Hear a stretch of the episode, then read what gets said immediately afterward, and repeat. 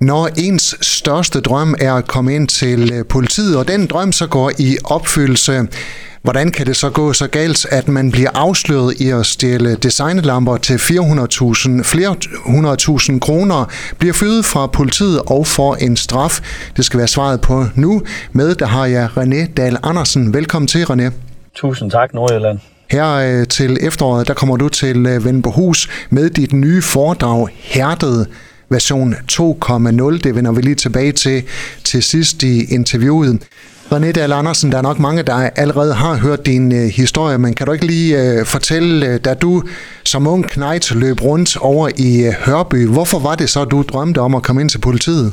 Jamen, jeg drømte om at, at komme ind og få et job, hvor jeg kunne gøre en forskel for folk, ikke? og det var tydeligt for mig, at jeg havde en fætter, der blev betjent, og han havde hjertet på rigtige sted, og så var der en tv-serie, der hed Hill Street Blues, der i 80'erne, det var sådan øh, min barndom, øh, i hvert fald i tv'et og, og den verden der. Så fodbold og Hill Street Blues, det var hele min barndom. Du kommer så ind på politiskolen og får tilnavnet Shoko. Hvorfor?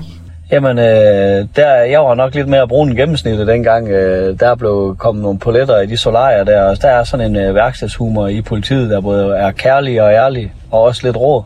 Så jeg blev kaldt Choco Pops. Og det blev så kortet ned til Choco, fordi de mente, jeg lignede den der brune app på de der Kellogg's morgenmadsprodukter. Og det har jeg så omfavnet. Ikke at jeg lignede den, men kælenavnet lige siden. Og I har noget med øh, øgenavne i politiet, eller havde I hvert fald øh, nogle af dine øh, kolleger. Det var overarmen og kummefryseren. Ja, det er rigtigt. Det er sådan i politiet, der er den her rå omgangstone, men også kærlig omgangstone. Og der var blandt andet overarmen og kummefryseren, som var på station 1 der slut 90'erne, ikke? Og det giver jo næsten sig selv, hvorfor overarmen han hed det. Og kummefryseren, han var sådan helt firkantet og meget muskuløs, og hvis man tippede en kummefryser op på højkant, så så han sådan ud. Rent fysisk. og det er jo, øh, men det er en ærlig verden, men det er også en rå verden, den der. Og det var det, jeg trådte ind i. Og jeg trives som fisk i vandet i det. Efter politiskolen, der kommer du så ind til det pulserende liv inde øh, i øh, København og bliver narkobetjent. Var det så drømmen, der var gået i opfyldelse?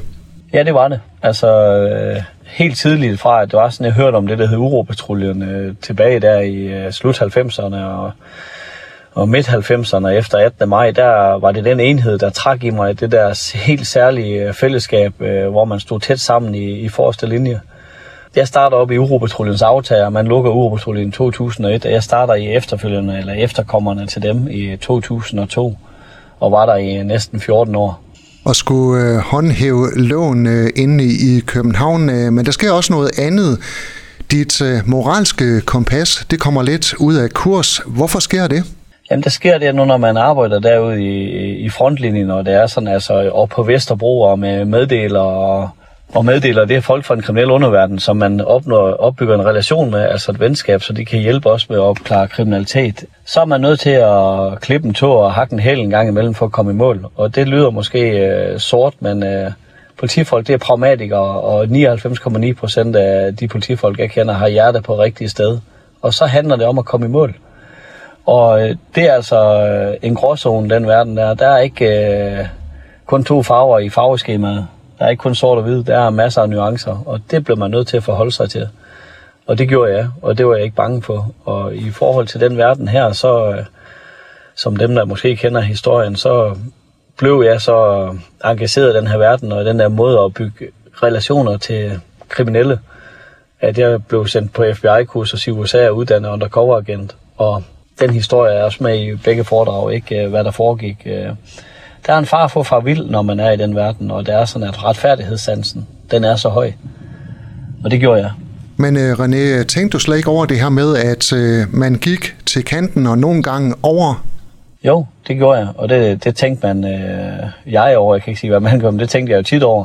Men den kant, den blev rykket længere og længere frem, fordi det går godt. Og jeg vil ikke sige, at man blev overmodig, man blev hovmodig. Altså man, uh, jeg følte, at det var sådan, at, uh, at man kunne klare alt. Og det, det er der altså ingen mennesker, der kan.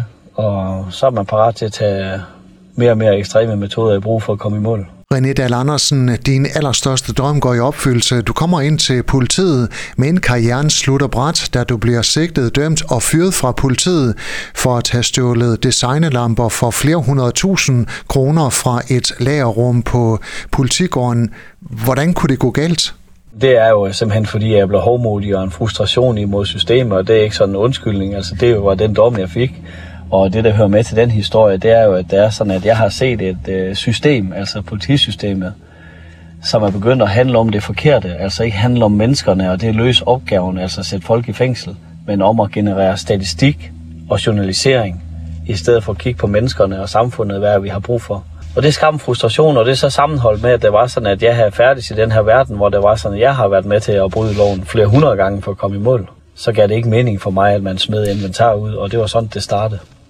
Tror du, det kunne ske for alle, det her med, at det moralske kompas, det kommer ud af kurs? Nu er jeg jo ikke alle, men jeg kan sige, at det skete i hvert fald for mig i en, øh, en kraftig grad, men det var sådan en proces, der, der skete øh, langsomt.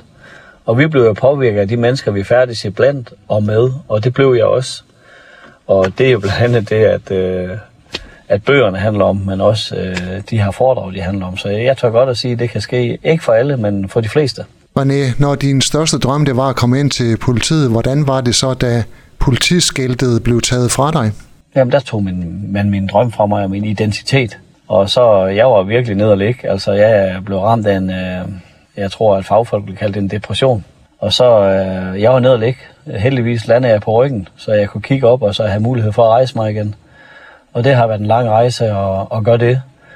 Og jeg tager godt at sige, at i dag er jeg lige så godt sted, som jeg var dengang min politikarriere den gik bedst. Og jeg har en masse lærdom med fra den øh, rejse her. Altså både inden det skete, men også efterfølgende med, at øh, alle begår fejl. Og dem skal man bare turde stå ved. Og så øh, skal man eje dem, og så tage noget læring med fra den. Og det har jeg gjort. Hvordan fandt du ud af, at du kunne gøre det til en levevej og fortælle om din tid i politiet? Det fandt jeg ud af ved, at det var sådan, at det ikke var målet. Jeg øh, valgte at skrive bogen, der hedder Hærdet, for at forstå, hvad der var sket med mig, ligesom du stillede det her spørgsmål, om det kunne ske for alle. Hvad var det, der gik galt? For det gik jo noget galt. Og det var vigtigt for mig at lave en proces, hvor det var sådan, jeg kunne rense ud. Det var ikke for at tjene penge eller holde foredrag, altså tjene penge på bøger, eller holde foredrag på Vælden på hus eller andre steder. Det var for at forklare over for mig selv, for mig selv, hvad det gik galt. Og når man gør det, så kommer man med en ærlig fortælling. Og det kan folk mærke i bøgerne, og i øvrigt også til foredragene. Og så blev det til en levevej. Fordi det, der sker i min indbakke, når jeg møder folk både til foredragene, men også efterfølgende, det er folk, der rækker ud og så siger, hey, jeg kan genkende det der, eller jeg har stået i et andet dilemma, eller jeg har stået i noget tilsvarende. Og det er altså ikke kun politifolk, det er alle faggrupper. Lige fra læger til fængselsbetjente. Jeg, jeg kan blive ved inden for alle faggrupper. Og det er, at man, øh, at man kan træde ved siden af. Men, Men så er der altså et liv bagefter. Men uh, René, nu har du allerede uh, fortalt din uh, livshistorie, Hærdet version 2.0. Uh, hvad handler det foredrag om? Jamen det handler om at nogle af de der historier, som var for råd til at komme med i 1.0, altså i bogen Hærdet, dem tager jeg med ud, og jeg tør godt at sige, at, og det er ikke fordi, jeg skal varsle, at der kommer en 4, og 5 og 6.0, men der er altså materiale nok til at holde 8 foredrag. 10 nok, ud fra det liv, jeg har levet bare i politiet. Og 2.0, der uddyber vi nogle af de historier, som er i bogen, men også som ikke er nævnt i nogle af bøgerne. Og der er ikke nogen af dem, der er genganger for 1.0. Det er en helt ny fortælling. Det er ikke den store fortælling, det er en uddybning af den første fortælling.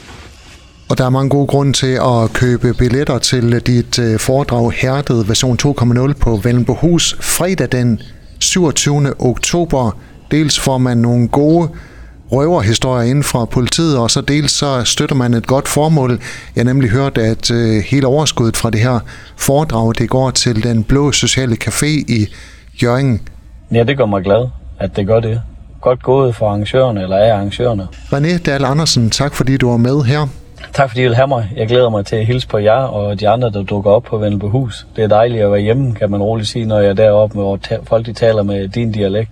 Du har lyttet til en podcast fra Skager FM. Find flere spændende Skager podcast på skagerfm.dk eller der, hvor du henter dine podcasts.